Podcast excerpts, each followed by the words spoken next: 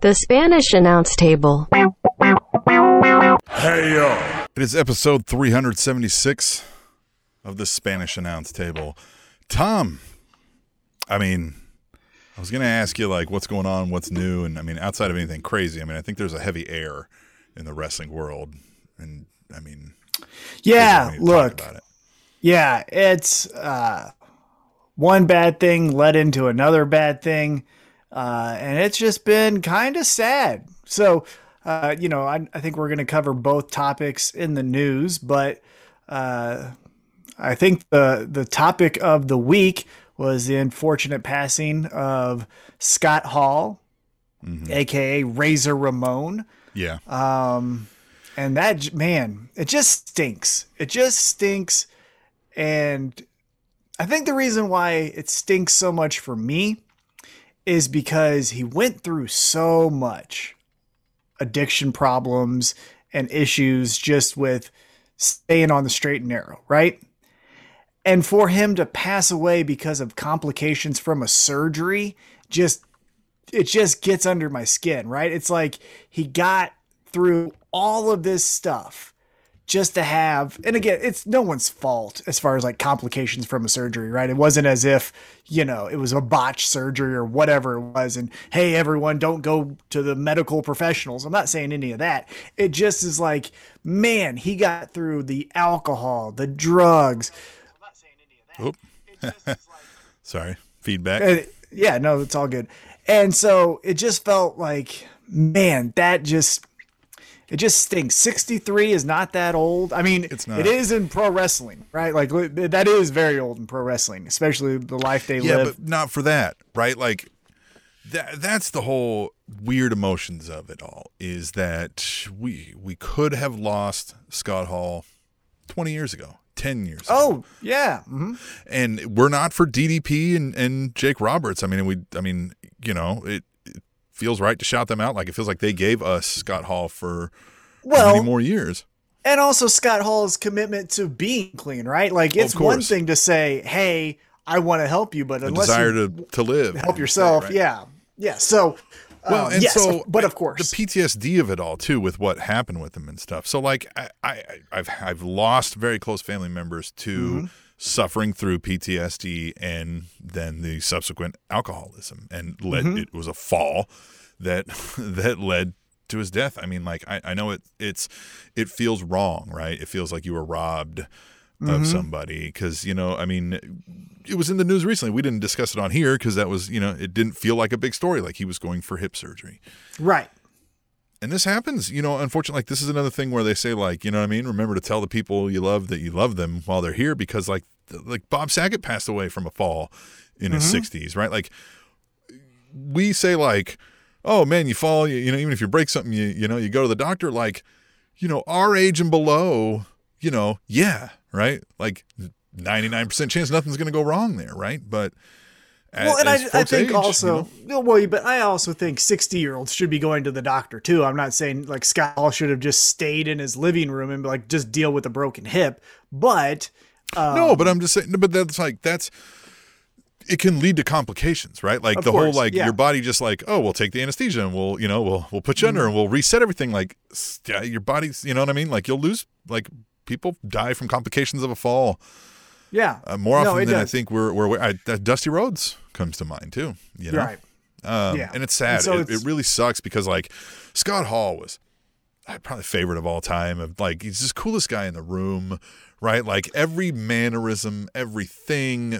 Like nobody was out cooling Scott Hall No, anywhere. Yeah, no, he and and the thing about him is that it never felt forced. It never felt like Mm. he- when he had to like go through the curtain, that's when he turned it on. It felt like the Scott Hall that you saw cutting a promo with the NWO in 1998 was the same Scott Hall you would have probably met in 1986 or 2006 or 2016. It's the same guy at any point in his life, at any kind of function as well, right? Like you meet him at a meet and greet or you meet him at a wrestling show. It's the same, just like that fucking guy is the coolest person here.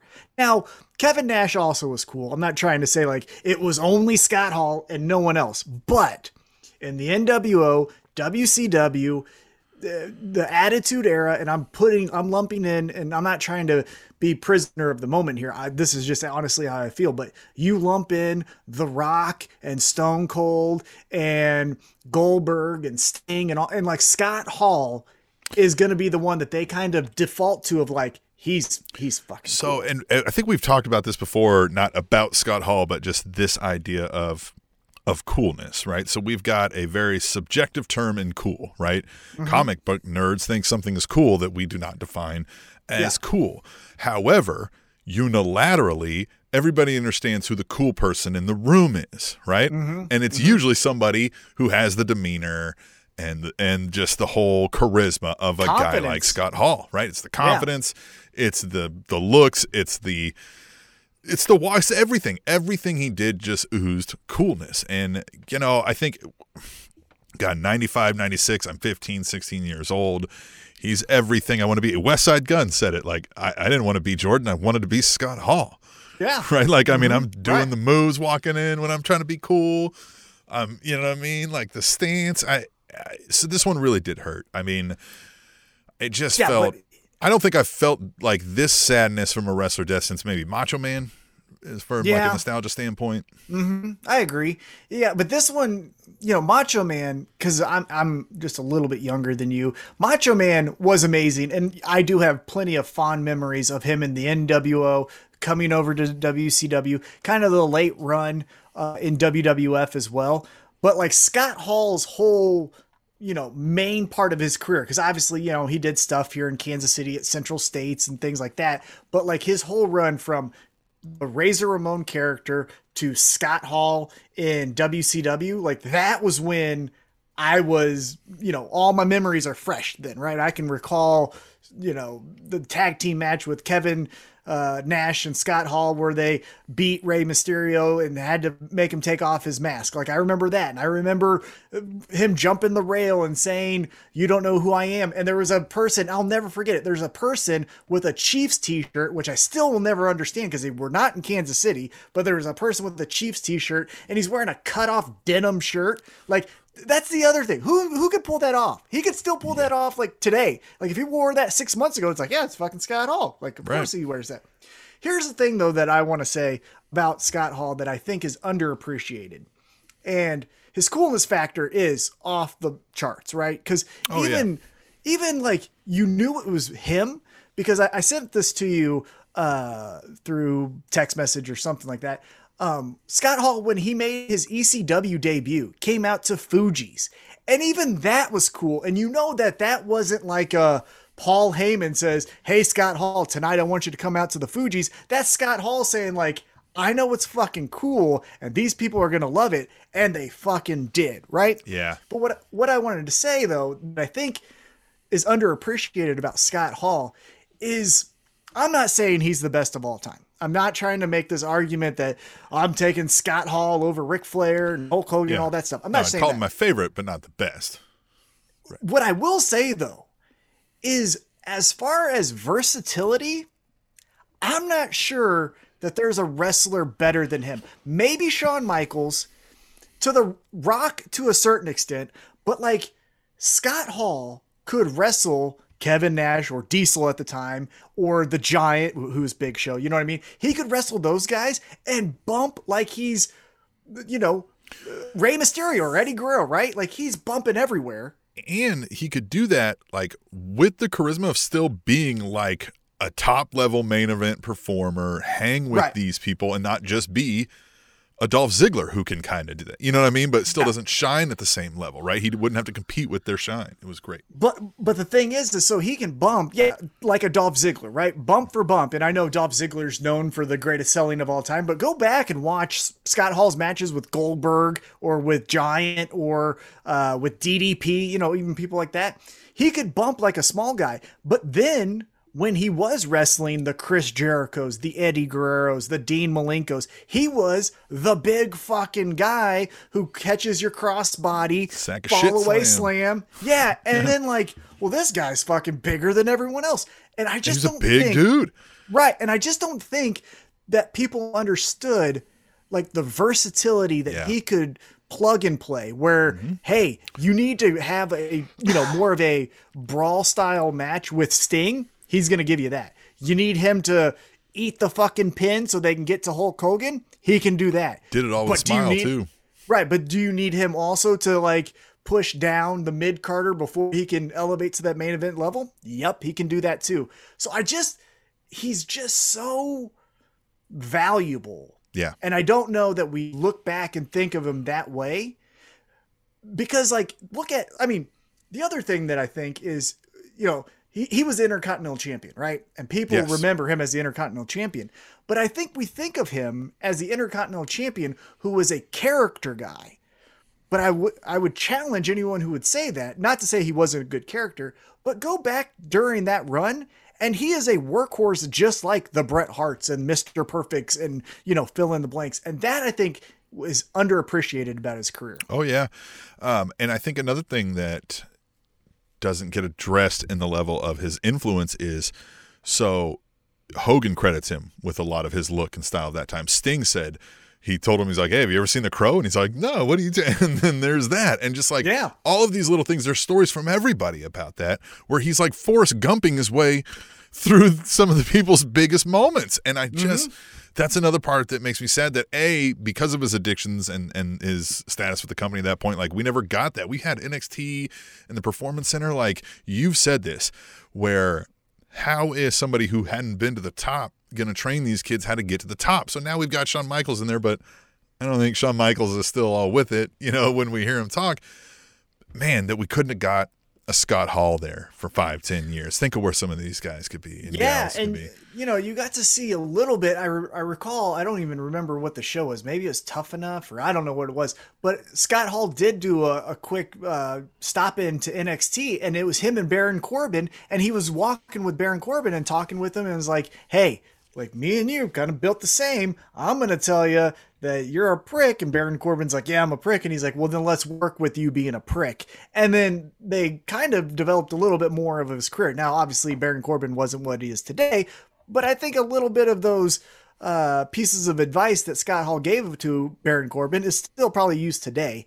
And so, yeah, his mind for the business, I think, It sounds like it was, was his incredible. first love. I, I rewatched um, his documentary um, on the Mm-hmm. WWE network, and he said like he, he grew up watching Dusty Rhodes. He just wanted to be Dusty Rhodes. Which God, how many Mm-hmm. times have we heard that yeah, uh, throughout wrestling folklore? Yeah. Um, and I mean, gosh, man, I think you got about as close as you could get, right? Yeah, he was he was outstanding. Uh, yeah, like you said, the Forrest Gump almost is because yeah, he was one of the main parts. Came up with of Razor the, Ramon gimmick. You know what I mean? Or Yeah. at least like the basis Well, of yeah, it. yeah, which was you know culture appropriation, but Oh, sure, every yeah. everything at that time was right. A garbage man was being culture appropriated. He also right? never seemed to do it with malice. It was never. yeah. It was me saying, or it was him saying, like, this is cool, not I'm just going to rip yeah off that. i honestly like at the time like you know what i mean a lot of them would probably tell you that's what they were you know trying to be Mm-hmm. he had that Ric flair ability to cross cultural boundaries where everybody Mm-hmm. just i think that's where like this kind of thing is forgiven on Scott Hall because everybody's yeah, but fuck, Scott Hall is the coolest guy in the world. He doesn't mean anything, but right, you know what I mean? Like just everybody unilaterally understands that, and he could have done whatever he wanted. Yeah, no, there is a small group of pro wrestlers that I think fall in that category where it's like doesn't matter your background, you think that that guy's cool, right? Like Ric Flair was probably the first example. Then you have a Razor Ramon, and now today, kids, and again, we're we're maybe not the exact demo, but like Jeff Hardy, go to Yeah. any any minority wrestling fan or white wrestling fan, and they're gonna tell you like Jeff Hardy's fucking cool, Yep. right? Like Yeah, again, some people may not- transcend their Right. own cultures and races and nationalities and all that Yeah. stuff to capture the minds of people worldwide. Yeah, it's just yeah, he was incredible, and I I I, I just think I think I have said this on the podcast before, but like just the matches that fill time, right? Like back in college when you're having to write a paper, or if you're still in college and you have to write a paper, putting on a Scott Hall segment, regardless if that's a backstage promo in WWF with Ric Flair or it's the NWO and WCW, like it just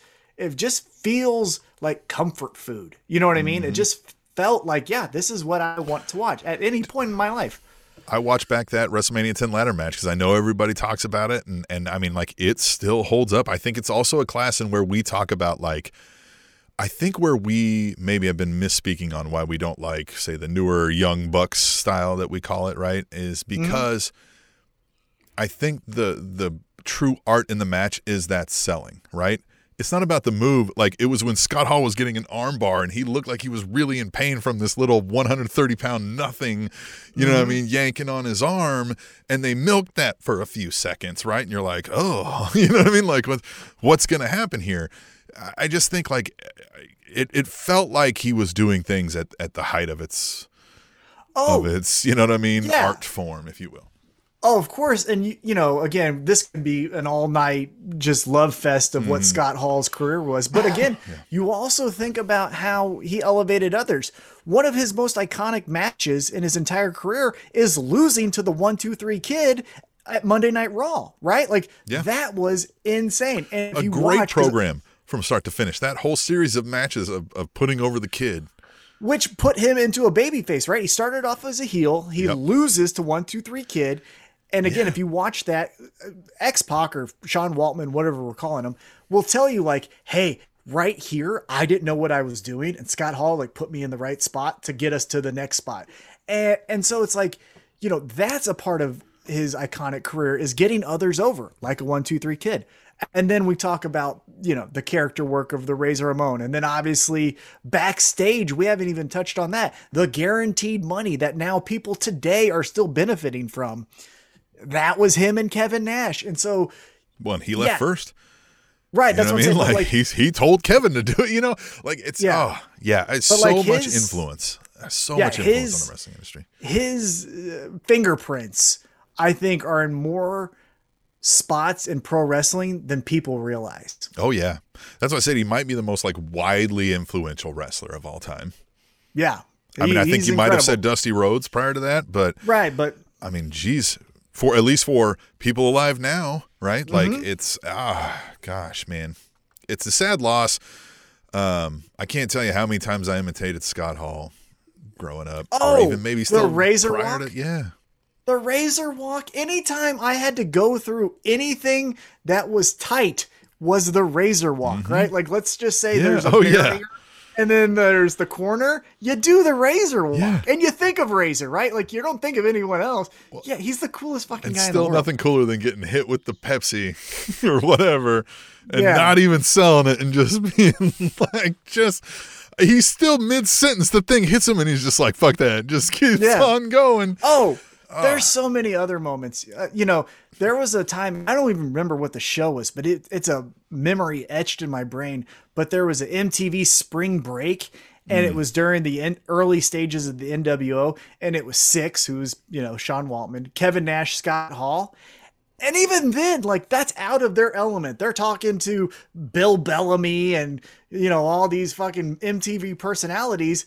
And even then, it's Scott Hall's the fucking coolest guy here. You know what I Yeah. mean? Like the musicians. I remember Bush, the band Bush, you know, uh, the lead singer, Gavin, whatever his name is, was like, that guy's fucking cool. Like, and he didn't watch wrestling and he knew Right. that this guy was awesome. Like, Yeah, he has awesome. a unique blend of being.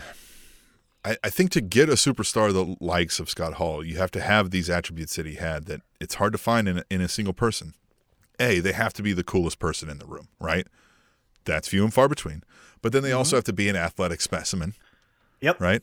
Who Oh, can he take instruction well and willing to put in the workload and the time, you know, Mm-hmm. to learn this industry and the desire to want to put people over and just the love of it from the beginning of it. You know what I mean? That eagerness.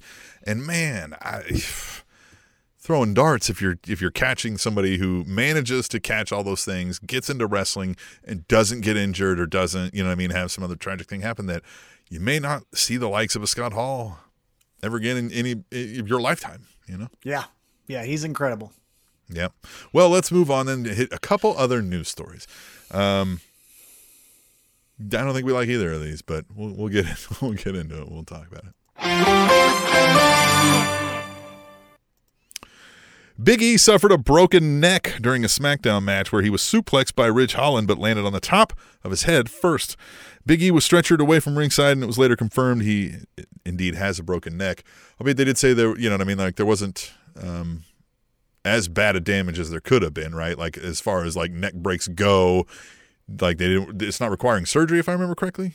That's correct. However, there is a doctor who has been a consultant with WWE and he does not have the information of seeing these Sure. cat scans and x-rays and things like that. However from his point of view with his history of neck injuries and obviously working with the pro wrestling industry he is alluding to the fact that hey it's fantastic that big e doesn't need surgery. He can walk. He's moving his arms. He's moving his legs and all of that stuff. But as far as his as far as his in-ring career we ain't seeing that again It's just weird how like I mean, yeah, that doctor is well experienced, right? But like I said, he doesn't have mm-hmm. the stuff, but like man, we can see Moss, Madcap Moss take the same fall. Almost like I mean, you saw his neck compress.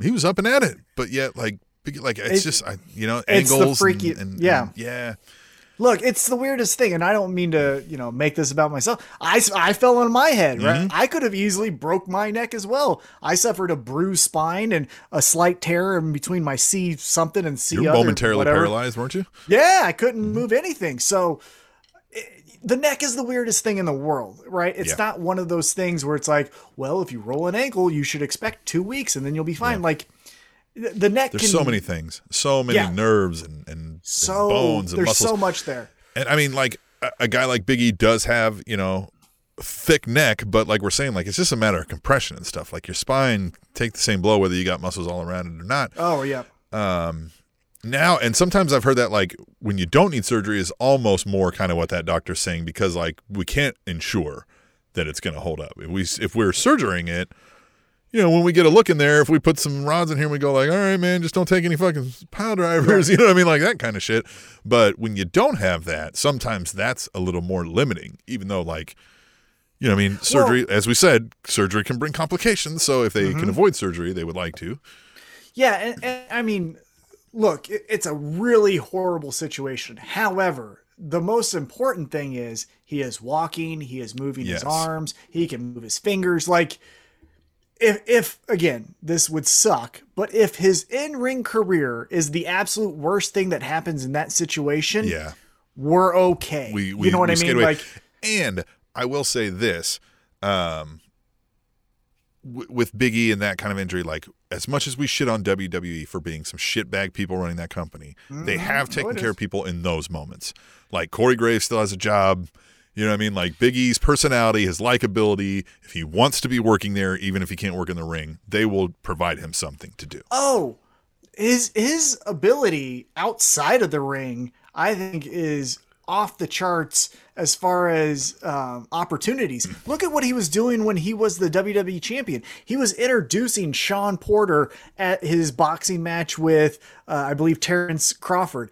He was doing uh, the introductions for the Iowa football team when they faced, I think, Nebraska or something like. He and his voiceover work is he could do he could go do cartoons next week, right? And have a career as a voice actor for the rest of his life. Yeah, the vocal abilities he has, he could always have a job somewhere.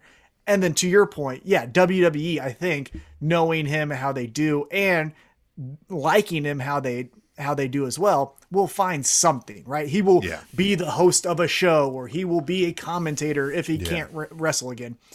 Now, again, we could say, look, Edge, they said wasn't ever coming back. He's at WrestleMania. Same thing, neck injury. Right. Bryan Danielson was never coming back. Yep. He's in the greatest thing right now in pro wrestling with Jon Moxley. So it's not as if Yeah, It's again, that's one doctor who admitted that like I don't have the stuff in front of me, but like I would need to see something on there that I'm not expecting to see right, exactly. that would tell me he's going to do it again.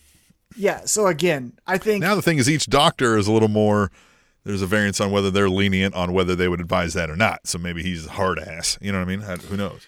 Yeah, but again, I think the thing that we need to take uh, take stock in is that tomorrow or six months from now, Big E can still walk to his car Right. and drive to the Right. next destination Yeah, he doesn't whatever need constant is. support to, right. to be alive. So that's I think the most important thing Yeah. here. Yeah. Now, what do you like? Watching the move. Is that a Ridge Holland issue, and they need to do something I- about uh, that? look, or No, I think it's one of those honest things. And again, not to make this about myself, but like it just there's always a probability of something bad happening. wrong place, wrong time? And yeah, when you do the move, whatever it is, 10,000 times, and let's just say the probability is seven of these thousand moves, this is going to happen. Well, that was one of the seven. Yeah. You know what I mean? Well, Like, yeah, you have kind of two things, right? Like, so even if Ridge Holland, like, like you said, ten thousand times he suplex somebody, you know, if there's a ninety nine point nine nine percent chance, well, that 0.1 percent chance that he's a little under rotated or whatever, and then you take all the probabilities of like, well, okay, but he could have landed on a shoulder or a neck or a head, but like this one aligned up, and sometimes you have these just, uh, you know what I mean? Like, you, like worse odds of getting hit by lightning or something, but like it happens, and shit happens sometimes, and that's really like. ugh. I think I think there's a difference, and I'm and I don't mean to throw this wrestler under the bus, but it's the example that comes to mind. I think there's a difference when Ridge Holland has a belly to belly and throws Big E as he did, and Brie Bella kind of closing her eyes and doing her little kicks and ends up knocking out Liv Morgan, right? Yes. Those two things are different. Yeah, one is like a guy's trying to lift a massive human being. And again, the probability of I've done this a thousand times, this happens to be the one time that it screwed up, where Brie Bella is looking in the crowd or has her eyes closed and just throwing kicks. It's like, well, you're just doing that unsafe. Like that's that's not how you do this, right? So there's I Right. think the difference where you can and I, I- that's not a diss on Brie Bella, it was just the example. Oh, sure. But like Eh, you can well yeah but like you can point to hey you did this incorrectly and then hey this is a physical yeah, You know, it's one thing to say to Ridge. Holland, "You could have got a wider base and got underneath yourself." And it's like, okay, you go pick up Biggie and show me, right? well Like, yeah and also after nine to ten minutes of a wrestling match too right, Right, like i'm exactly. exhausted and all these other things yeah, as and well he's so- sweaty, right? Yeah, yeah right. Yeah, yeah, yeah. so All right, before we hit the final news story, which we're really not going to like, I want to shout out my block strongest man in the chat on YouTube, which we we implore you join us live while Yeah. we're simul streaming on the Twitter and the YouTube. Uh, chat with us, tweet us. Uh, he says, "You guys know how much I love Bret Hart, but even I thought it was uh, hilarious when Razor kept pronouncing his name as the Hitman, uh, which is so the way he said "mang." Uh, Mang. about everything, which again, you know what I mean? Like in today's day and age, maybe that's uh, a, a bad thing that goes, you know, not well for somebody, but it wasn't meant with malicious intent it was Yeah. meant to say i want to be different well, he was trying to put on an accent that he didn't really well, yeah, have, but it's know? also I'm trying to be different than Diesel, who's also kind of similar to Psycho Sid, who's also kind of similar to you know, like you Yeah. have to say this is my avenue of originality. So Yep, right. yeah, Uh, and check out my block strongest man. Check out his Yeah, stuff. check really out his strong videos. man stuff if you're into that stuff. mm-hmm. look at that, Which we are not. man. We're- I mean, we're strong men. Look at that. That's how my some- arm is. That's how some- it is with yeah. muscles. Yeah, but you got some 12.4 inch pythons there. What do we got? that. There we go. 12.4 inch. I like that. I like that. All right, here's the final news story. You excited? No. I can't even say this. Queen Sharmell will join Vader and The Undertaker in the 2022 WWE Hall of Fame class. Former Miss Black America and WCW Nitro Girl, Sharmell signed with WWE through Ohio Valley Wrestling in 2001 and was most prominently featured as Queen Sharmell, wife of King Booker, after Booker T won the 2006 King of the Ring tournament.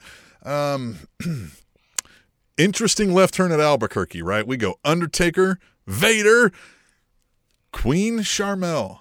I don't think I- anybody would have like if you if we polled twenty thousand wrestling fans over the last however long, nobody would have suggested that name. I can't even think of anything she did. Yeah, like I I mean- remember her being I remember there. her. I remember her being next to King Booker. Right. But as far as like her moments, driving, her yeah, driving thing- yeah, I don't know. Actually, uh, there is one, and I don't think they're going to talk about it. But it was when Kurt Angle wanted to rape her. Remember that? Remember when Kurt Angle was like, "I just want to just grab her," and you know that Yeah. was weird. You know what comes to mind when I think Queen Sharmell is I remember Vince McMahon saying the N word and Booker T like looking over and being like, "Tell me he didn't just say that." Mm-hmm.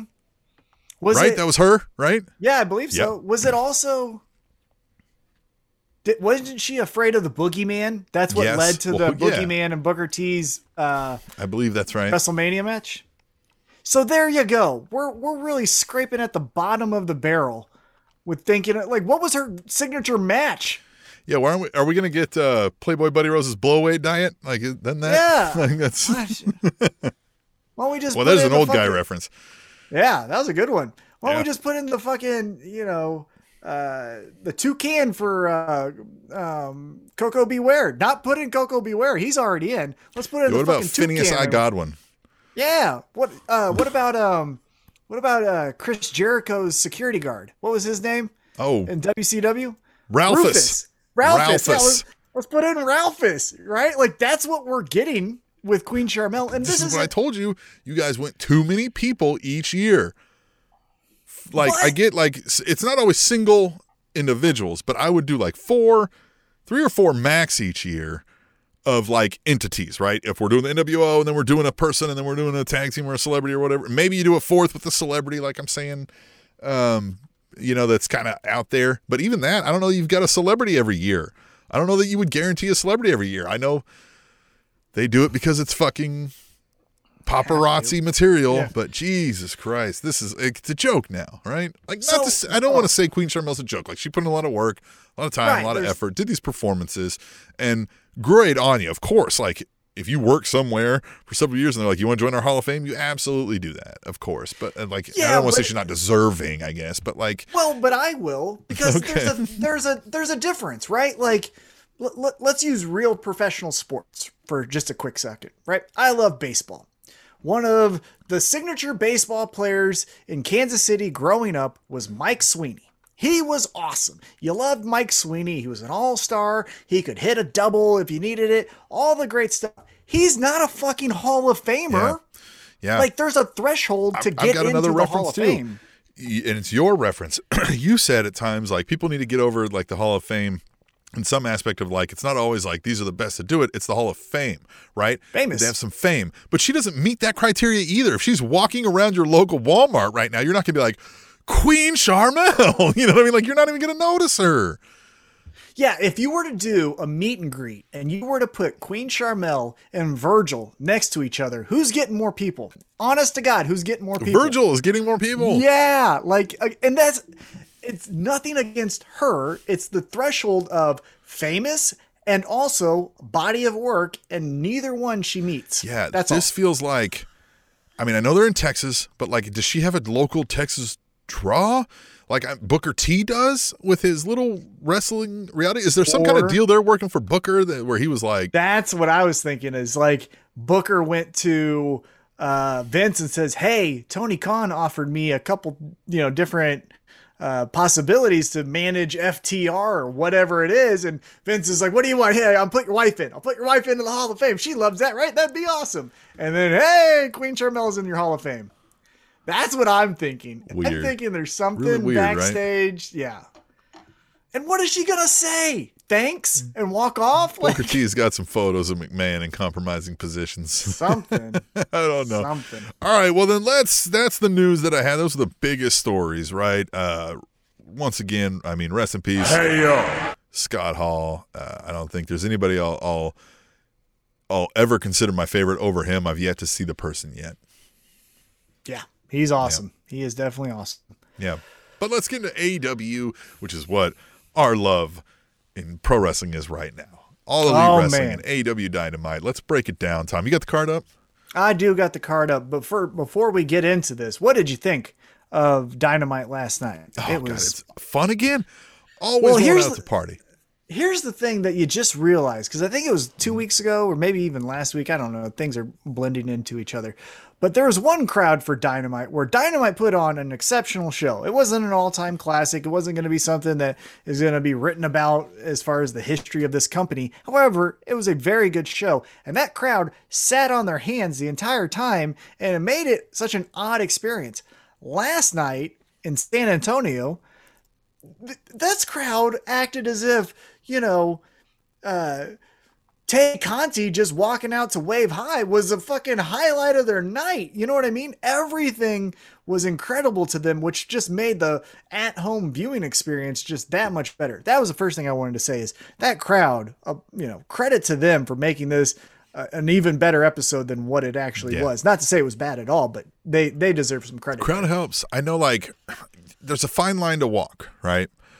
Of being making it about yourself and then enhancing the thing. I think if you're doing chants that don't make sense, that's when you're crossing the line, right? If you're, you know what I mean? Like if, if you're if you're chanting what over somebody when Steve Austin's nowhere around or didn't even make a reference, like it just doesn't make sense, right? Like, Right.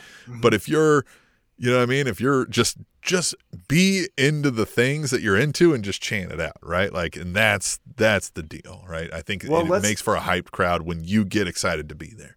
Well, let's get right into what they were into, and that was the entrances for the first match. You had Adam Cole and reDRagon ah, taking on Hangman Adam Page Yes. and Jungle Boy and Luchasaurus, Jurassic Express.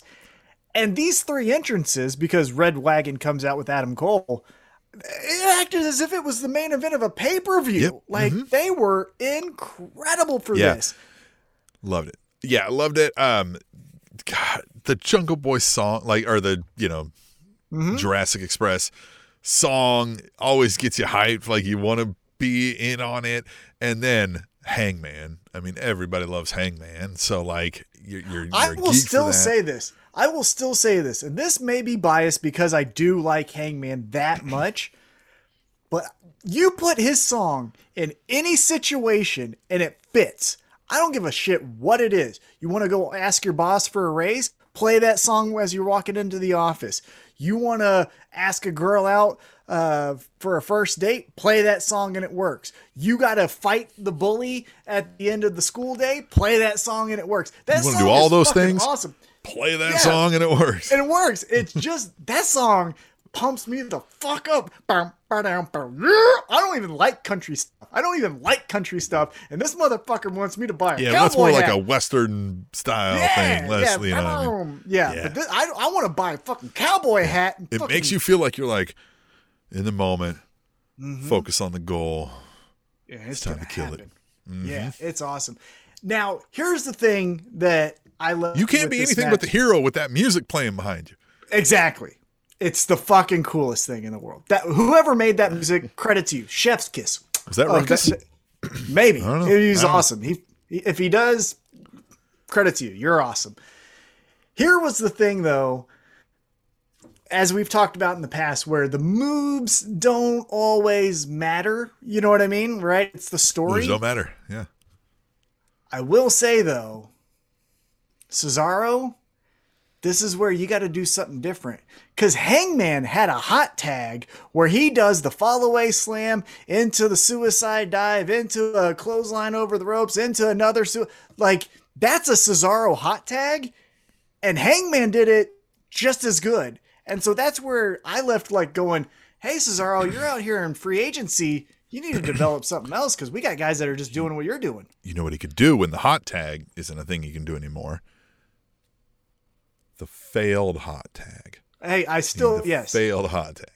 yes, but Hangman's hot tag was Hangman can't outs- fail at the hot tag. right, but his hot tag hot tag was Yeah. outstanding. Oh, I agree with you. He killed it. The, The timing on something it. like that too is harder than it looks, right? Like everybody's got to be in their spot.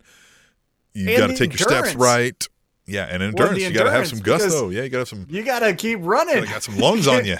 yeah, you can't just walk to the next spot. You got to make it look believable. So he was outstanding. Jungle Boy was great. Luchasaurus. You know, here's the thing that people I think need to start realizing: we give so much shit to WWE for calling all these old timers to carry a card, right? We're calling on old man Goldberg, calling on old man Edge, and all that. We got 65,000 year old Luchasaurus up here still getting it done. So, like, it, it can happen. So, Goldberg, step it Dustin up. Rhodes and next time you're in the ring. Luchasaurus, two oldest guys to ever work a match ever. I think so. Well, Sting as well. Because Right, I think Sting's older than Sting's, I think, 89 years old. I, I believe you're right. Yep. I believe you're right. After So that table fall, I think he was 60 something, but the table fall. It adds years to your 20 life, that's for sure. So Adam Cole gets the victory. He gets the the knee to the back of the head of Jungle Boy.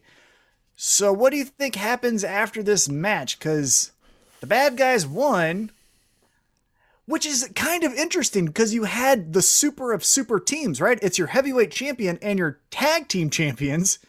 And I know they're not like reDRagon and Adam Cole as far as like best buddies, but like Yeah. you would think those I think you're right. I think we're getting a Kenny Omega Adam Cole showdown here soon. And so I think maybe this is just to like ease into we're going to get reDRagon up against Jurassic Express. Yeah, I can see that. You know what now, I mean? So, but uh, you know what Hangman does following that and how they break away Adam Cole because you would think he'd be like, "All right, give me a title shot again," right? Like, Right. Okay. Well, I'll beat you clean. I'll beat you clean again. yeah. So I don't know where they go from there, but Here's an interesting thing that I thought, and we're gonna jump around just a little bit, but we'll get back on track. hey, Later on in the show, fucking show. right? Later on in the show, want. Hey yo. FTR is cutting a promo with Tony Schiavone backstage, and before they could even say like, other than the reason they fired Tully Blanchard, uh, Young Bucks came out and they just said, "Hey, you're the second best tag team as long as we're here," which is telling you that they think FTR is better than reDRagon.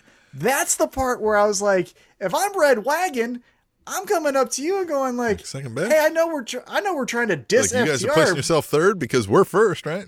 yeah, like Yeah, I sounds exactly what, think- what Kyle O'Reilly would say. Be like, that must mean you think you guys are like third or worse because like we're number one clearly, and everybody Right. understands that. Yeah. But for them to say that FTR is second, I would walk up and go, no. I get you're trying to diss FTR, but you know, like, we're better than them. And so that's a slip of the tongue. And I think, again, details matter in AEW, right? More than any other promotion that I can think of off the top of my head. Details matter there. I think that comment might come back to bite Young Bucks in the ass because they're trying to dig at FTR. Meanwhile, their frenemies over here are listening to what they have to say. Details matter in AEW for some. I think it's that. I mean, I think young bucks pay attention to the details. The Bullet Club is full of these little, you know, twists and turns and all of that. Yeah, and I Um, think we'll discuss that- later some people who failed to pay attention to the details, but we'll get there. Ooh, foreshadowing. I like it. All right, so Mm-hmm. Yeah, then stay tuned, we get in, motherfuckers. We're live, by the way. We are live on YouTube and Twitter, simul streaming, which is a fucking word, I'm sure of it. And Mm-hmm. you should join us if you're just listening to this later on the podcast. We love you as well, but that's what you should be doing when you're listening to it a second time after you've watched it live. Mm, you ain't lying. Right. You are not lying. So now let's get into the AEW Rampage roster because Hmm. it feels like we got a brand split. We get Ricky Starks and Powerhouse Hobbs talking to Keith Lee, Yeah, continuing this, huh? but uh, here again, details matter. And I think details matter when you're the executive vice president and you're writing the shit and you have the power to write the shit, right?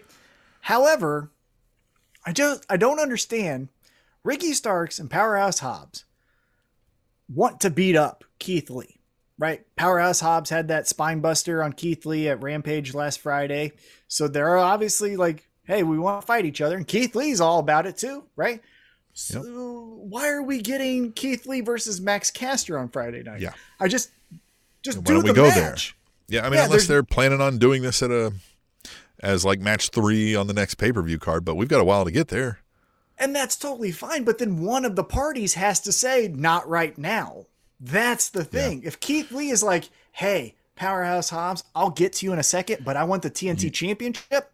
Okay. I think maybe this is where we get away from Ricky Starks and Team Taz, and maybe Keith Lee takes that spot. And now we've got like Keith Lee, Powerhouse Hobbs, and Hook.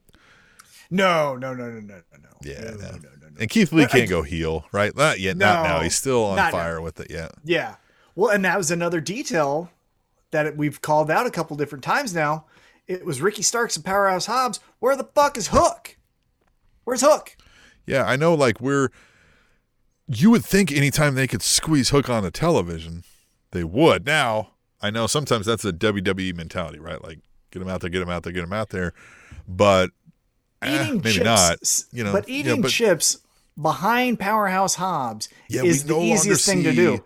The laid back, cool Hook. I mean, he is laid back, cool when he's coming to the ring and, and But he's Team. Taz. right? Yeah, because now it's part- not Team Taz. It was just two guys, it's just right? you by yourself. But like it's also you're not in Team Taz if you're just never with them. Like you just walk out by yourself, win a match, and go walk off by yourself. Like Yeah, you don't carry a banner that says Team Taz. You ain't yeah, got a jacket. yeah, yeah, yeah, nothing. You don't have a It's vest. just- Everybody needs a vest Mhm. for their You're right. in line. Right? Yeah, everybody needs a vest for their faction. But he don't have one. he ain't got no vest. No vest says. Hook. and that's as easy as you can do it with with uh hook because we've done it before is you know powerhouse hobbs and keith lee had this you know side-eyed look at each other ricky starks and powerhouse hobbs leaves and then hook is just like hey keith lee you want some chips and that's Yeah. all you gotta do Oh, I wouldn't even do that, right? So they're doing the whole thing. The whole time Hook isn't even looking at anybody, right? He's eating chips. He's like checking his phone, whatever. They all like storm off. He like looks up and sees they're gone. He just crumples the bag and like hands it to Keith Lee and just fucking like Yeah. walks off. You know what I mean? Like that's it. didn't realize who he was i'm i'm in my own world right Yeah. so He's like, Yeah. oh shit, I thought he was, thought he worked here. I don't know if I- But again, going back to the point of like, if both guys want to fight each other, and this is the promotion where we just make matches like we have in our main event, well, then just make the fucking match because Ricky Starks isn't running away. Powerhouse Hobbs isn't running away. Keith they're Lee's down. shit. And, uh, l- and let's be clear, like, yeah, they're fine, but they're not coming away with great zingers on each other, right? So it's like it's a weird that they're just having this back and forth if you're not really saying much. Right, exactly. Right. So let's fight. Let's fight is what I'm getting at. So let's get back into the ring. Isn't we that what have, Taz would want? you would Why don't we see Taz anymore either? We don't see Taz in Team Taz. What's going on here? I don't know. It, it's a little bit disorganized. We need The some. two people that have Taz blood ain't even hanging around. yeah. What the hell's going on? So let's get back into the ring here. We get a tag team match. We get Jon Moxley and Bryan Danielson with William Regal on commentary, taking on Wheeler Yuta and Chuck Taylor. And uh, look, I like what we're doing with Jon Moxley and Bryan Danielson and Yeah. William Regal doing this whole we want violence, motherfuckers, right? Bring the violence. Okay. I, I I don't I don't know what we're doing though. What are we doing? Yeah. So, yeah, I was thinking that too. I was like, when does it start? Right? I was like, when does it start? Now, if this Wheeler Yuta thing is where it goes and they just brutally, you know, waterboard torture this kid, Mm-hmm. okay. I don't have a whole lot of faith that Wheeler Yuta is ever going to elevate past the level of like guy with one facial expression.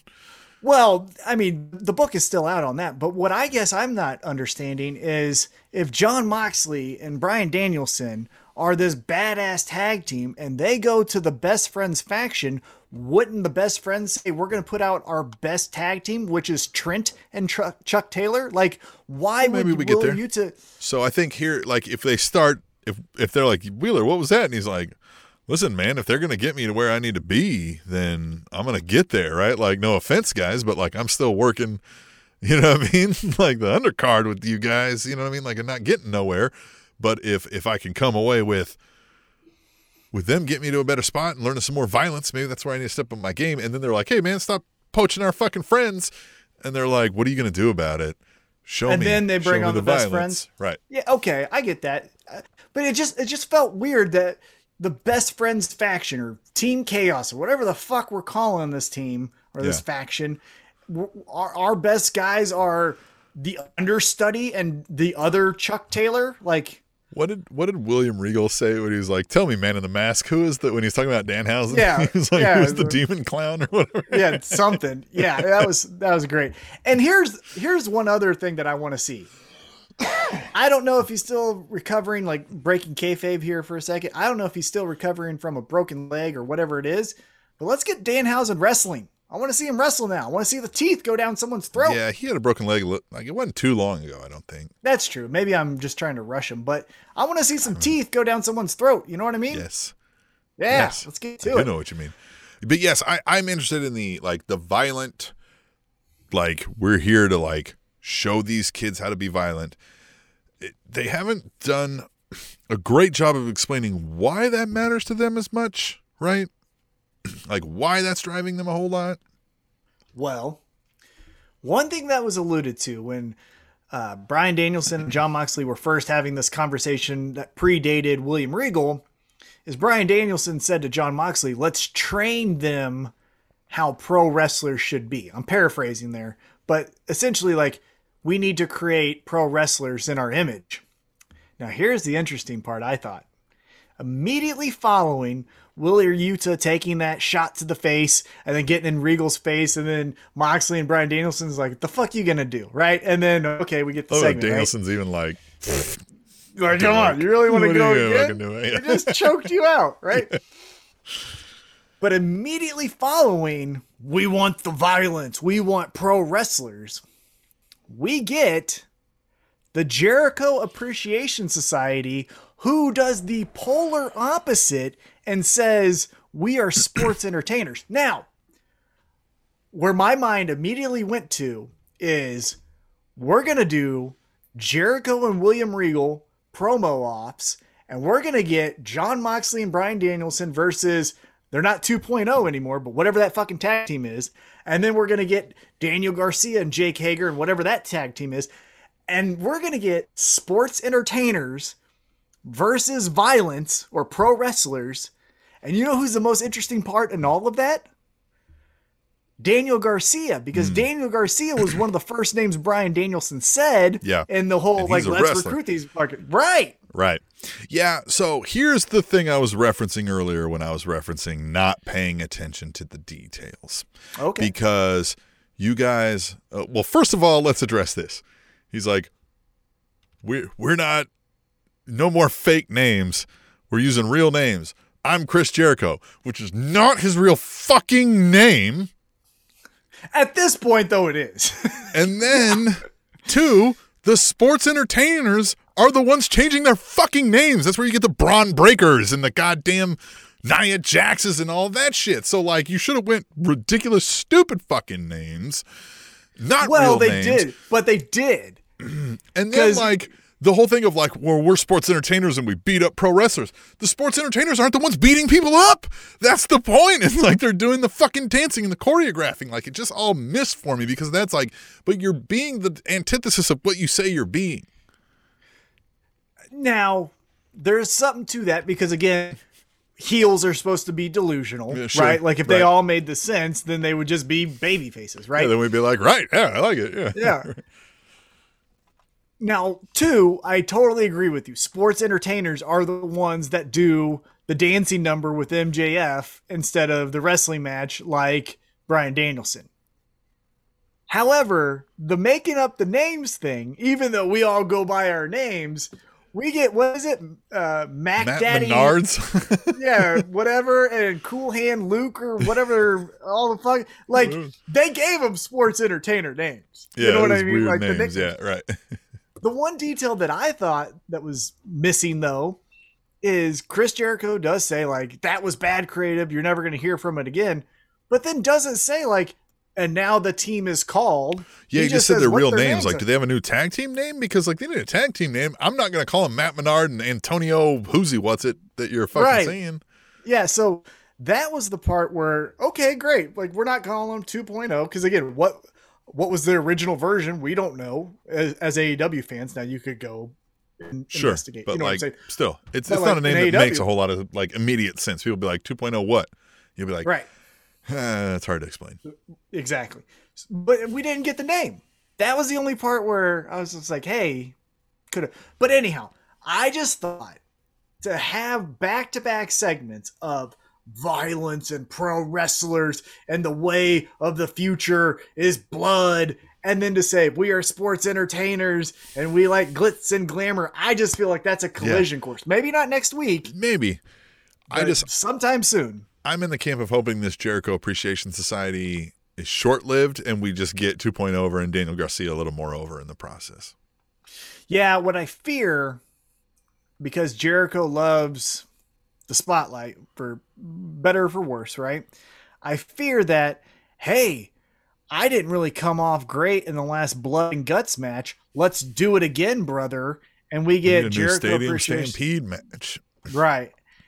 Now, Because how sports entertainer is that? Yeah. Now that Ugh. is Right. right? Now, I think their first feud is obvious. It's going to be whenever Eddie Kingston and Santana and Ortiz come back. With that being said, though, that's three. They Yeah. got five. Who's the other two? Could it be Moxley and Danielson? I mean, Moxley's Kingston's friend, and so we get this. But then But they got Wheeler Yuta in the mix, so I think that's a separate deal. Yeah, that's I don't separate deal. No, I think I think this William Regal thing is going to be a couple feuds later. I think when we get them built to like where we think they're going to go, that's when they collide. I don't think it's a immediate thing. I Could just be think Moxley down and Danielson. Could be uh, Lucha Bros because they're friends with Eddie, right? Mm-hmm. To like team up for a Oh. five on five, right? Like if we were doing the Stadium Stampede or something of that nature, or the Blood and Guts or the whatever. Yeah. So you're going Lucha Bros. That's a great pick. That is a great pick.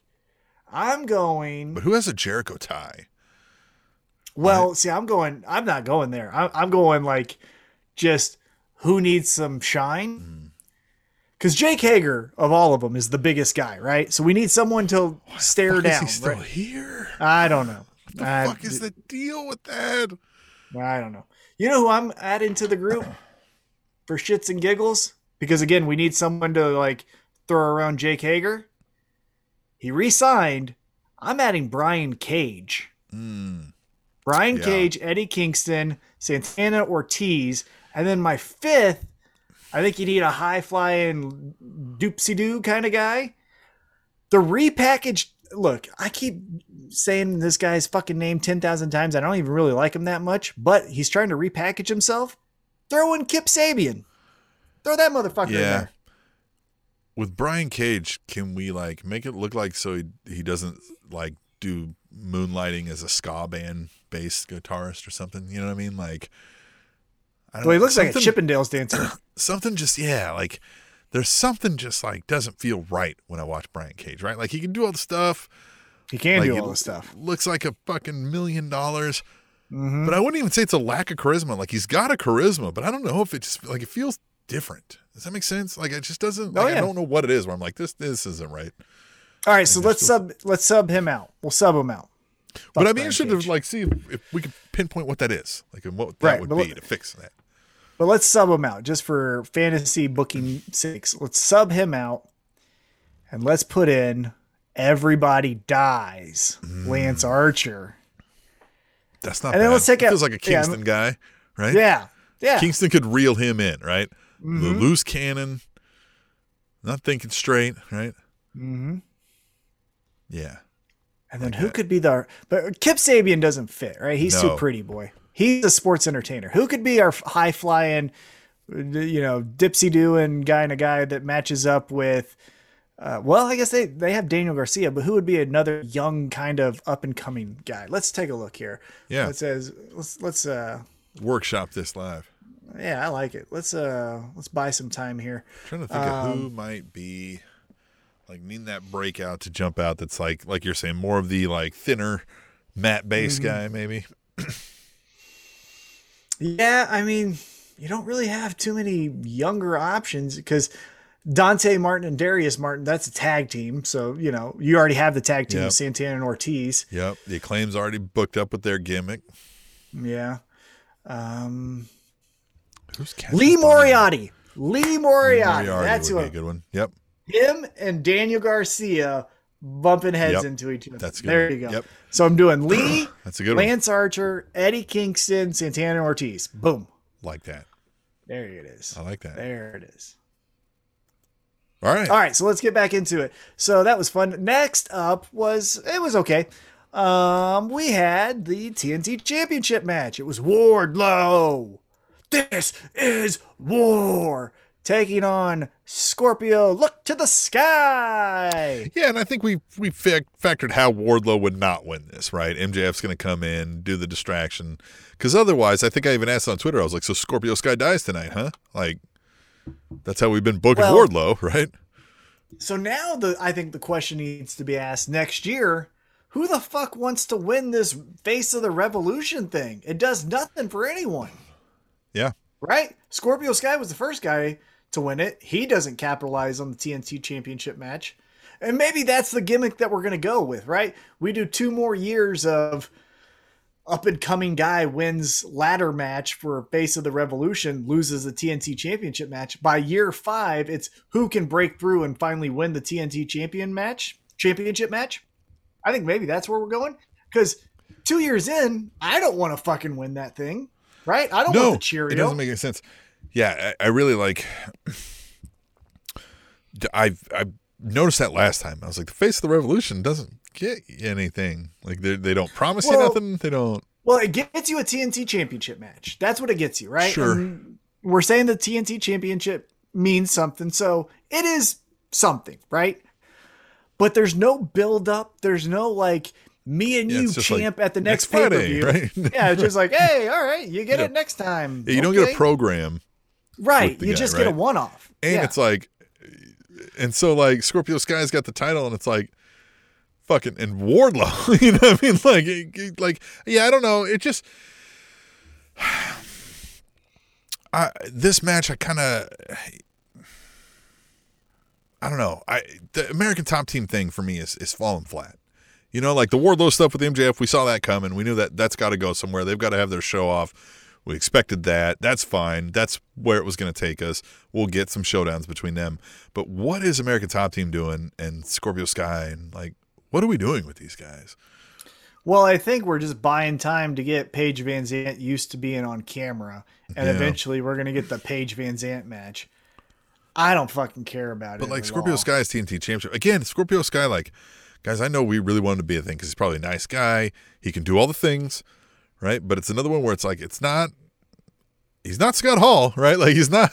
Nobody is, right? But like Right. he's not giving me any like charisma or reason to care whether he wins or loses. He snaps his fingers though at the end of the promo, and that means it's over. I guess. Aha.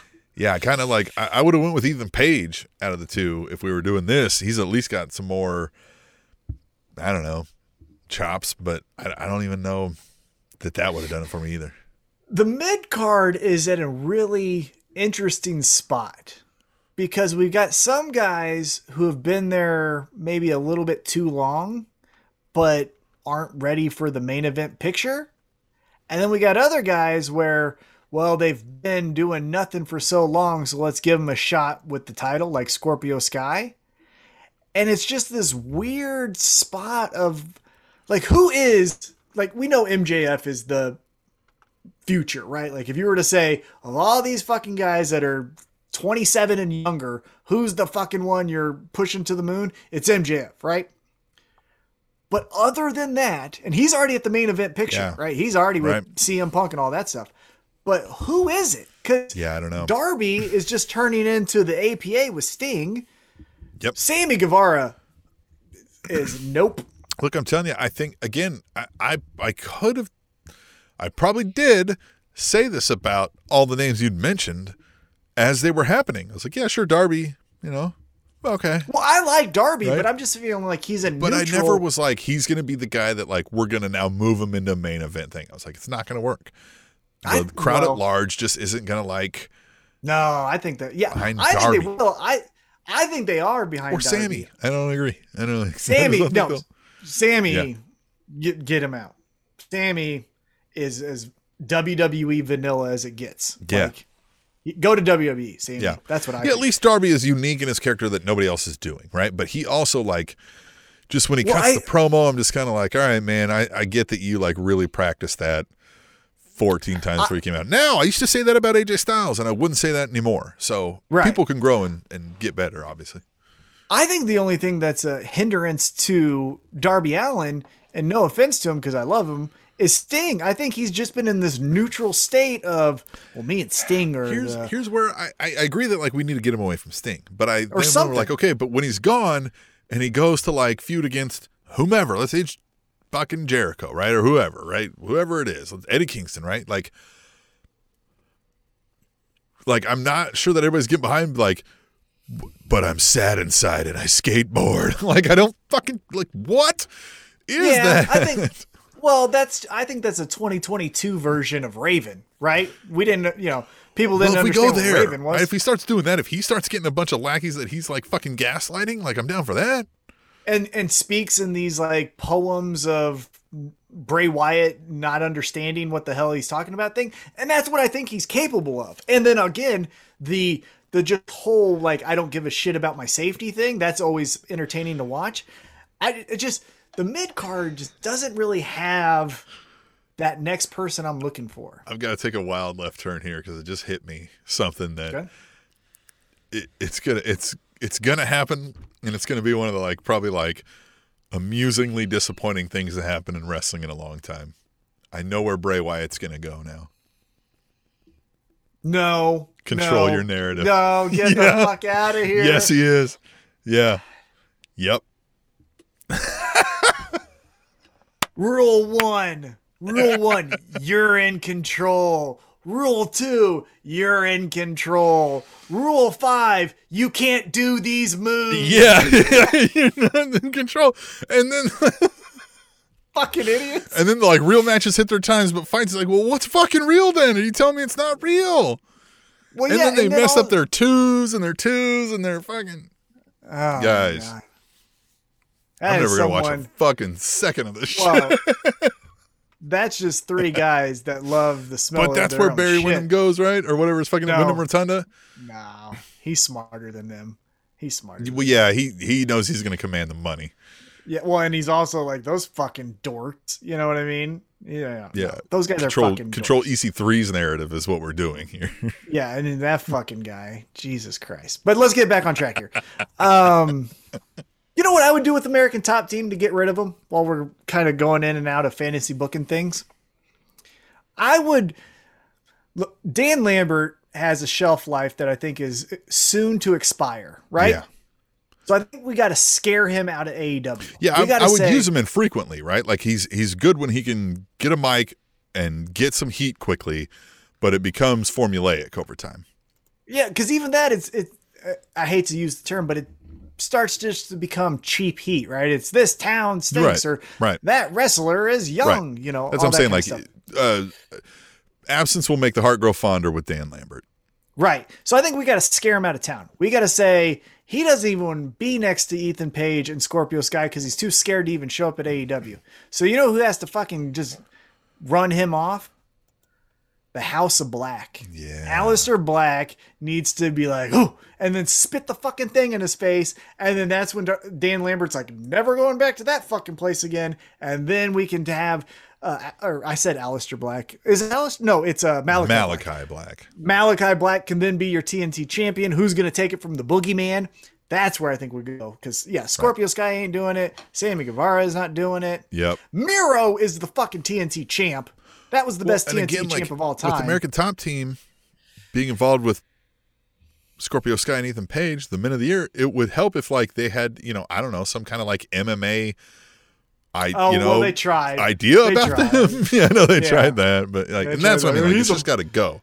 They fit with Ricky Starks better than like Oh, that's the team. Yeah, Ricky Starks and Men of the Year. That's the fucking oh the self implosion of those egos and stuff, right? Yeah, yeah, But I think, yeah, I just think that uh we got to get rid of the Scorpio Sky champion thing because it's already on a bad foot. But Yeah. we'll see what happens. Yeah. Hey, so in our fourth match, we get Private Party with their old school entrance going through the uh, red velvet rope there, taking on the saddest version of the Hardys. And look, I said it earlier Jeff Hardy can do no wrong in a lot of people's eyes.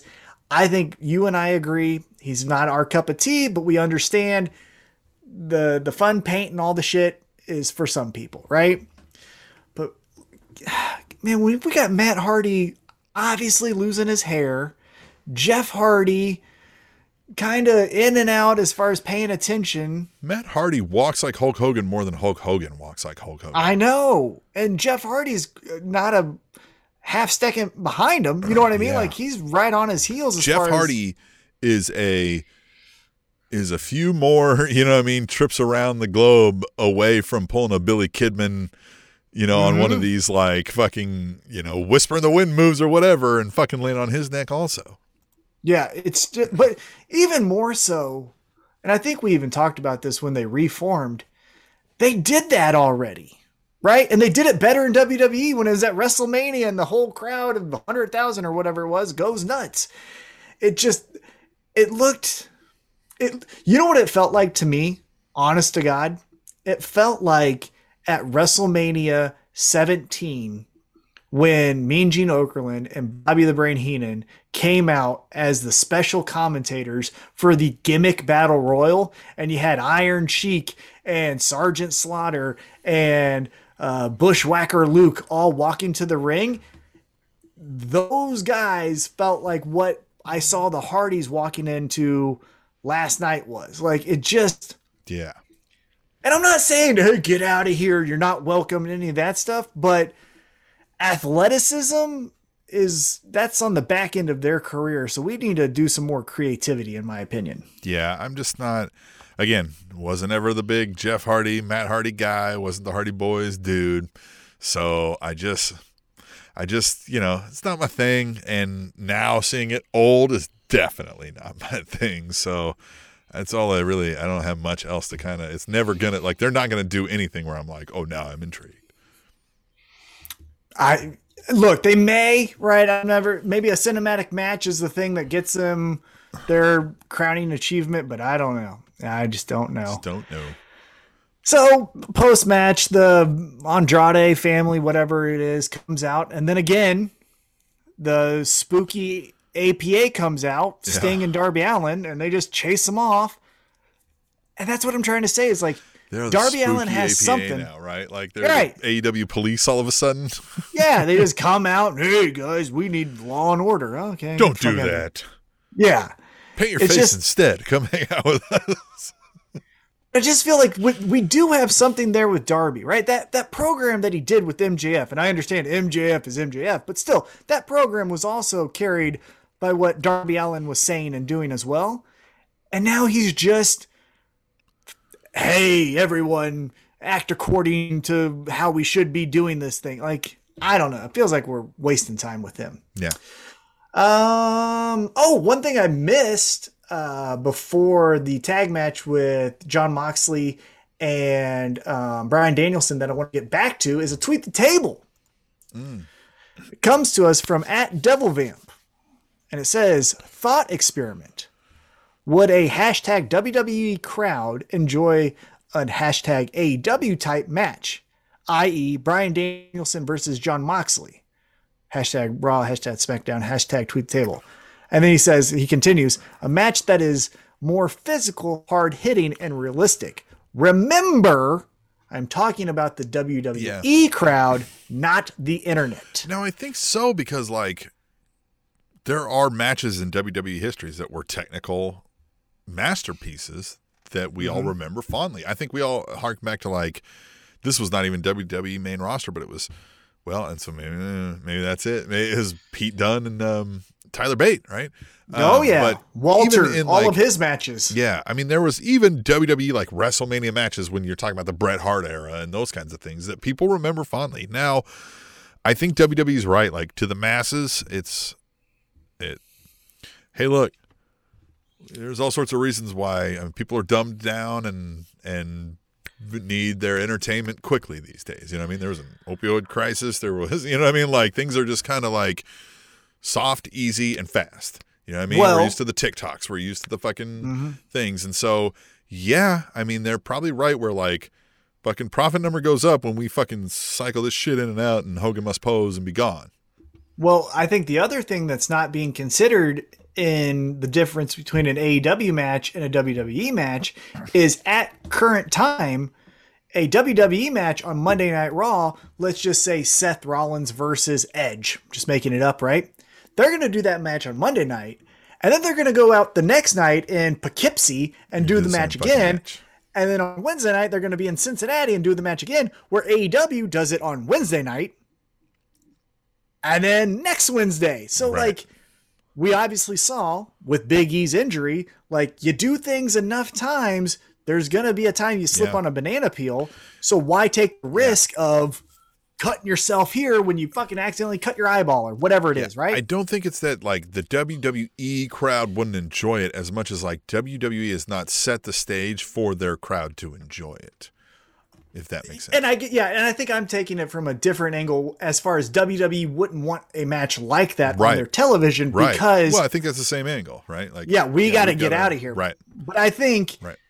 yeah, I, I like I said, there's been matches on other brands, Walter's matches, uh, Pete Dunne's matches, Tyler Yeah. Bates matches, where it's like, of course we would love So that shit. I think kind of I think the issue lies in the WWE brass because I think the crowd will like it. I think what you get with the WWE crowd, with the crowds who enjoy the mass of anything, right? Like I enjoy Coke.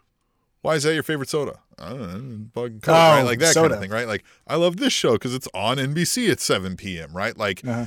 people will like better, but the lack of better is fine enough so they don't go seeking better. But if you gave them better, they would like that as well. Yes, I do think they would enjoy it, but WWE's never giving it to them. Mm-hmm. because they got to get to the next town. Yeah, because they got to get to the next town that wants to see Roman must pose. So yes, I think they would, but not if you did it like tomorrow. But like if that was WWE's structure and way, yes. Now, I mean, would the crowd still be there? I don't know. you know what I mean? Like they we don't know because WWE just doesn't do it. So Yeah. we'll see. So uh, I did miss that tweet table, so I definitely wanted to get to that. I also wanted to get to before we get to our main event a quick little vignette that we got backstage. Looks like our favorite alien, Kris Statlander, said, "Fuck that shit." She took out the eye contacts. She rubbed away the makeup. What do you think of uh, what happens here to our favorite alien, Kris Statlander?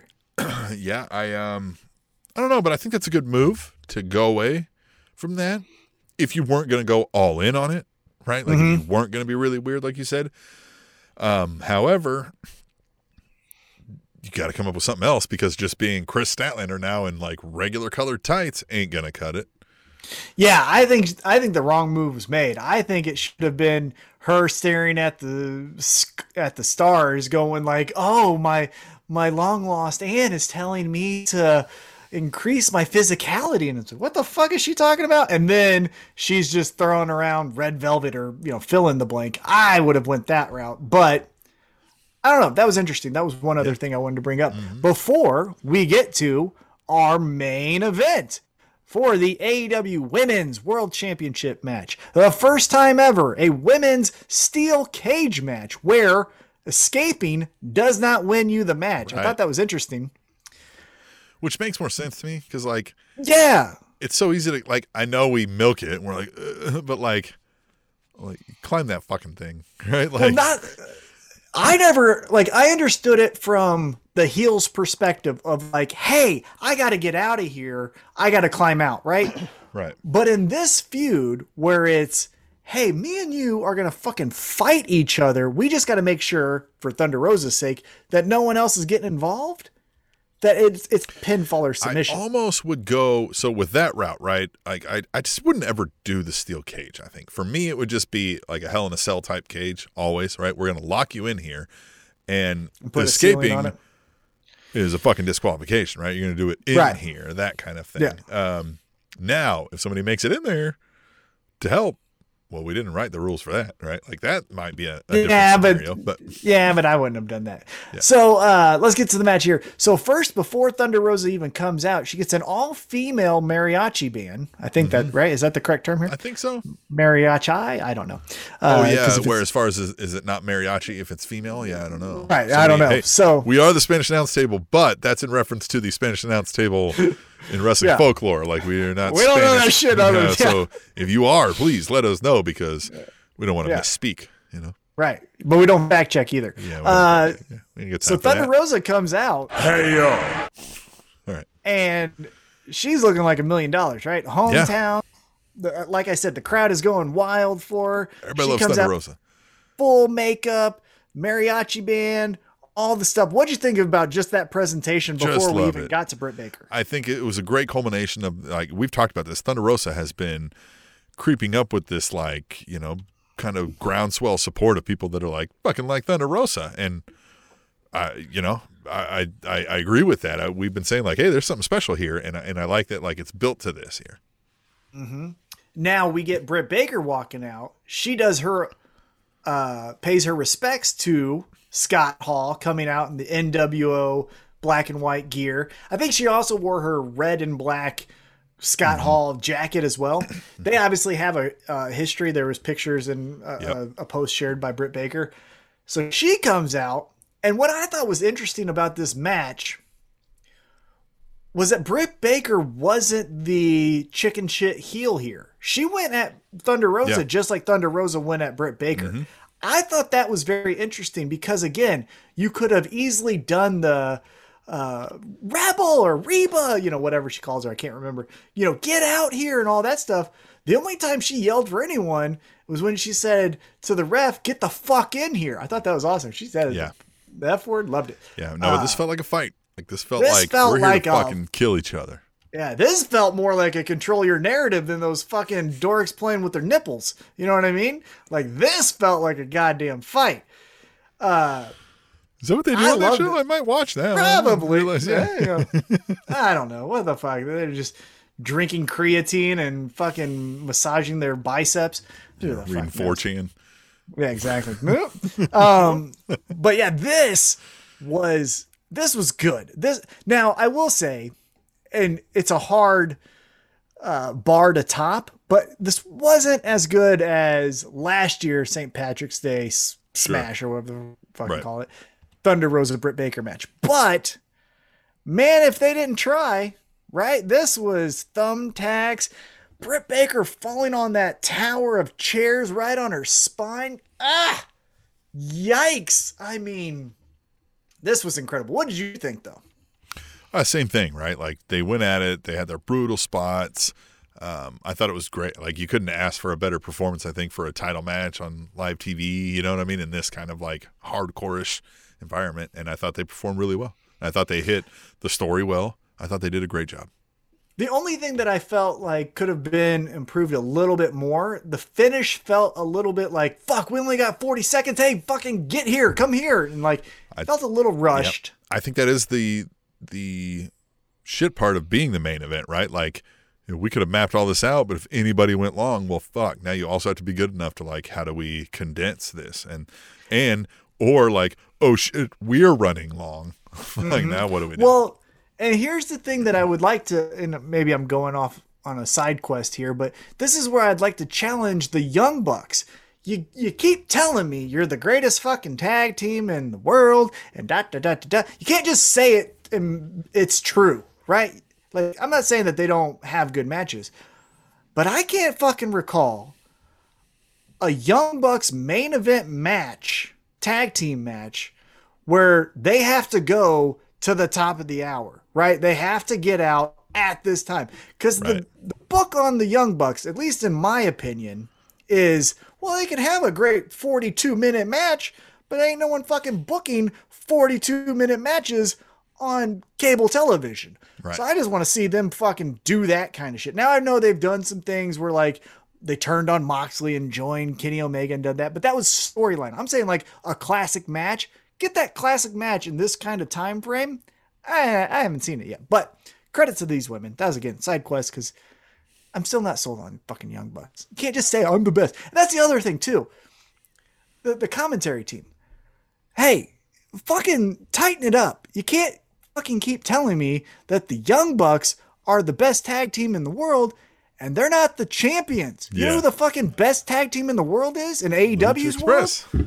Lucha Express or, or Jurassic Express. Jurassic Jura- Express. Yeah. I didn't keep Jurassic calling Express. Luch- Luchasaurus. Fuck those. Before. Yeah, Luchasaurus. Yeah, uh, because Jurassic Express is your fucking tag team. So stop with the bullshit of the Young Bucks are the best.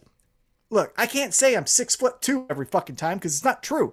Like, You know what I will harken back to, and this is on commentators as well, right? Watching back some of these Scott Hall things. For as shitty as Vince McMahon was at it, they had very clearly this person's cheering for the bad guy, this person's cheering for the good guy, and there's no agreement whatsoever, right? Like there is like, no, no, this guy, fucking yeah, kick him in the dick, right? Like that's great. Like that's the smart thing to do. You're an idiot if you're fucking trying to do the right, right? Like they yeah. almost were ready to fucking slap each other at the booth.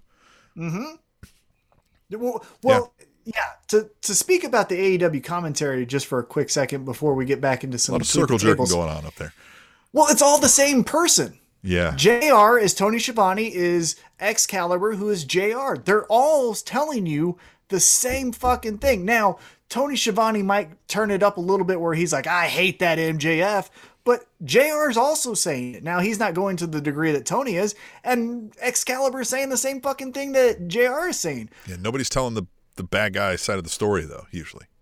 To the point where if you look at Rampage, they do it a little bit better because you do get Taz and Chris Jericho saying like, "Ha that's great, Ricky Starks. I'd kick or him." Or you might even get too. Eddie Kingston once in a while on uh, right, yeah. Rampage on like Dark or something where he's like, "Fuck this guy," you know, like right? yeah, kind of poke him in the yeah. eye. Why not? Yeah, yeah. You need some. So, you need some heel in the booth, honestly.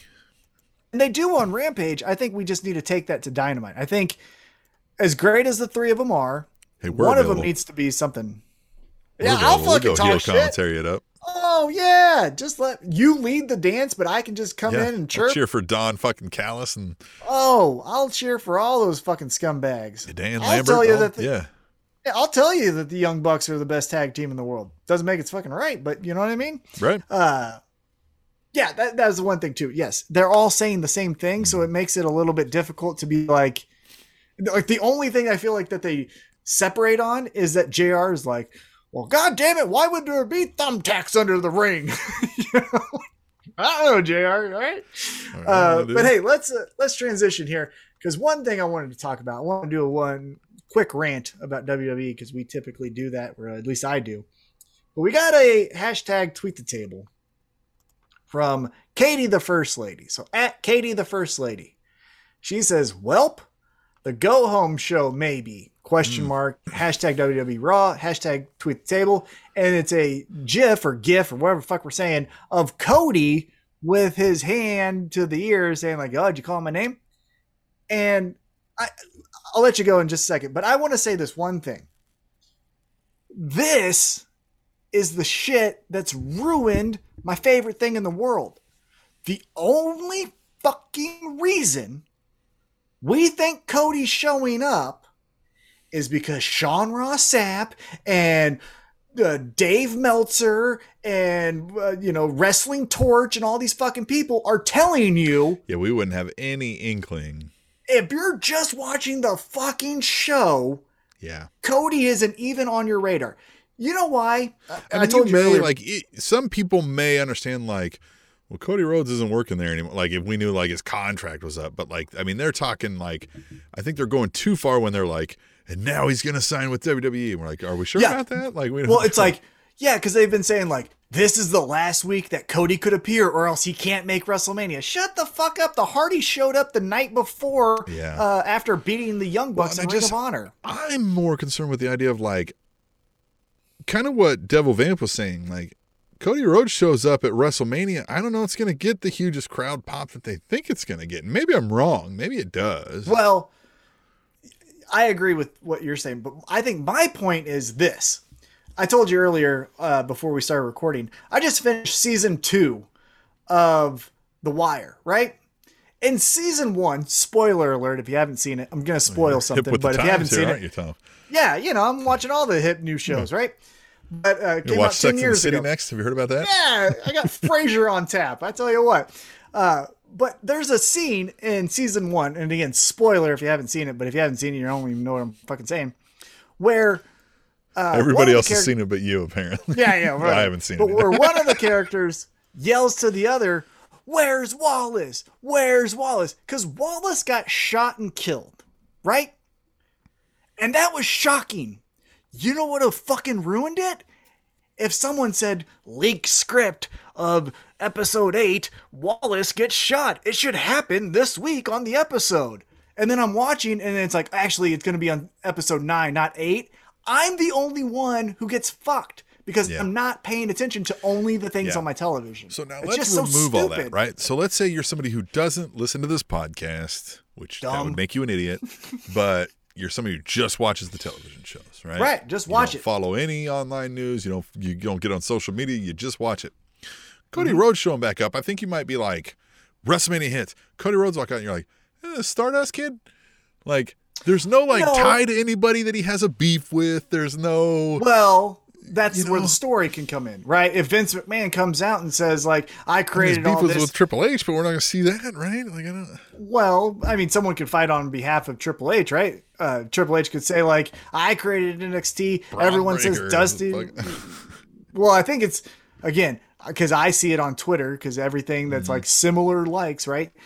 It seems like it's gonna be Seth Rollins versus Cody, right?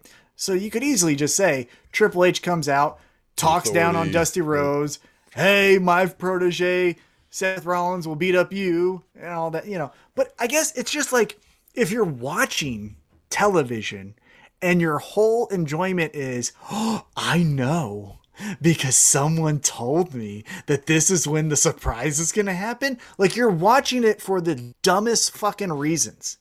And this isn't like- like, and I'm not trying I to go at Katie. the- entertainment would sustain me long term to be like because then you're just watching to like watch the crowd and be like haha i knew that already but like that can't Yeah, carry you week over week right like Well, and it's just dumb to even, why, who cares? right yeah, Right? Like I'm not going to you watch. didn't scoop that information somebody just told it to you you just read it Well, right? and even yeah, and even so, even if you did scoop, it just doesn't make like I'm not gonna watch the Super Bowl with you on Monday and just like I don't know. I think maybe the Rams will win, and just like right. keep looking at you. And then when I'm like, "Who? I guess uh, guess the Rams did win." It's like, who fucking cares? Right. Like you, you're missing the fucking game, right? You're Right. missing the stories.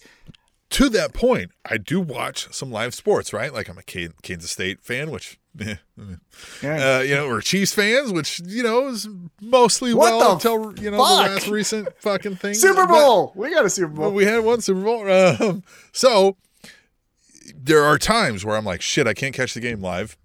This day and age, we got the cloud DVRs on the YouTube TV. I'm going to watch stuff, it later. I do everything in my fucking power to avoid any spoilers. I text my family in advance. I'm like, nobody fucking text me about the game. right. I'm yeah. like turning off notifications on my phone or just turning it off.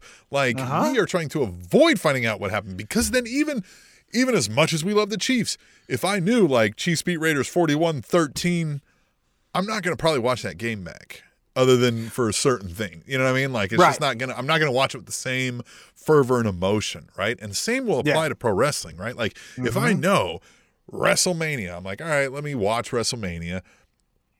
if I know Seth Rollins is going to get fucked by Cody Rhodes, like every time Seth Rollins comes out, like I'm just like, ah, all right, well, this is where it happens, right? Like, and it's Yeah. not interesting. the anymore. John It's Cena, right? Yeah, the John Cena comes out to wrestle Roman Reigns, and that leads to the SummerSlam. Well, if you fucking get, if you told it to me, and then he comes out, I'm like, well, I guess this is when he challenges him for SummerSlam. That's fun. And again, this was not like a slight on Katie. Oh, of course Katie is amazing. It, it's more just I'll a remind bigger. you, we used to read Katie's emails, and they always started off with "Hey yo." Little, That is true. Oh, but look at that. Mm-hmm. Full circle. hey yo. but it's just and i know i've harped about this plenty of times and there's probably people who are rolling their eyes like God damn it i like it so get over it but i'm just telling you you get over Not it get over it. well just like watch i just don't get it what you know we talk about like why are you watching wwe and we still haven't heard yet but like and nobody's told us much. I mean, I think somebody answered, tried to answer. But I think we're also changing. Like, there's a perspective that is changing, right, on WWE from the hardcore fans that Yeah. which we are of, right? But someone has to tell me why you subscribe to whatever it is, the Fightful newsletter, whatever the fuck they're called. Like, what is what are you getting out of that? Is it what you said, Tim, where it's like, haha, I knew. Who the fuck Yeah. cares? Look, I get staying in tune. Like we run a podcast, right? And we try to live stream and we try to interact with viewers. So like we keep our eyes tuned to it so that we can speak to things, right? But I want to speak to the TV, like what's on the TV. Yeah, but if I wasn't doing that, I certainly wouldn't look at those things with even uh, the little bit that I do. And two, like I, I don't think a lot of you are doing that, right? Like, are you just doing this to go on your online form, like, and pass it off as your own understanding of what's Yeah, I going just- on, or just like I don't, I don't, yeah, I don't get that either. I just I don't know why those people. Why do you want to do ruin they do, surprises yeah. too? Yeah. Yeah. Now again, there is interesting aspects that aren't on the television, right? Oh my God, this was a record-setting year for AEW as far as revenue. Oh, yeah. Okay. Oh, I mean, somebody's got to report on the injuries, and somebody's got to report on like if a strained relationship happens and somebody leaves, like we'd like to know what happened there, right? Like that kind Right. of stuff. But that would be even if like, hey, you casted uh Matt Damon for the lead of the next Batman movie. I'm just making it up. But then six months into production, he leaves. Well, what happened there? There's an interest because of that. But there's a difference if, hey, Matt Damon's going to be the next Batman, and guess what? He kills Joker. That's going to be fucking what happens in the next movie. And you're like, what the fuck? I'm not going to go see that now. Yeah, right. It's bullshit, Right. right? Like, paying fucking you know thirty Yeah. dollars to go see that. and why would you fucking ruin that? If you, why? We got. You know what? That's maybe a. This is another side quest here. Let's try to fucking talk to one of those dorks. I would love to have fill in the blank insider and just be like, what is the fucking purpose of what you're doing by ruining stories? Why? That's all I want to fucking know. Why? Yeah. Why? Makes me so aggravated. Anyhow. But what doesn't make you aggravated was AEW Dynamite. That was Oh, it, was so good. It was so hmm. good. I will say this though, as we recap AEW Dynamite. It was in Thunder Rosa's hometown. She overcomes the villain Britt Baker to become the champion, and that is a Cinderella story. And it's refreshing in the sense that in the other promotion, WWE, you always lose in your hometown, right? Mm-hmm. However, I'm ready for some swerves in AEW. I'm not Yeah. saying be WWE, but I'm ready. Like, it was so. Yeah, I think like the Max, uh, the MJF, like That's what I'm turning The saying. Pinnacle was like the last swerve I felt like we had. Right, where I was like, holy shit. And I'm not saying. Yeah, they try to do it with the Hardy family office, right? And that way they did. They try to, you know, but that's a low level thing. yeah, that's. Yeah, I'm talking about like a. Oh, like a. Wow.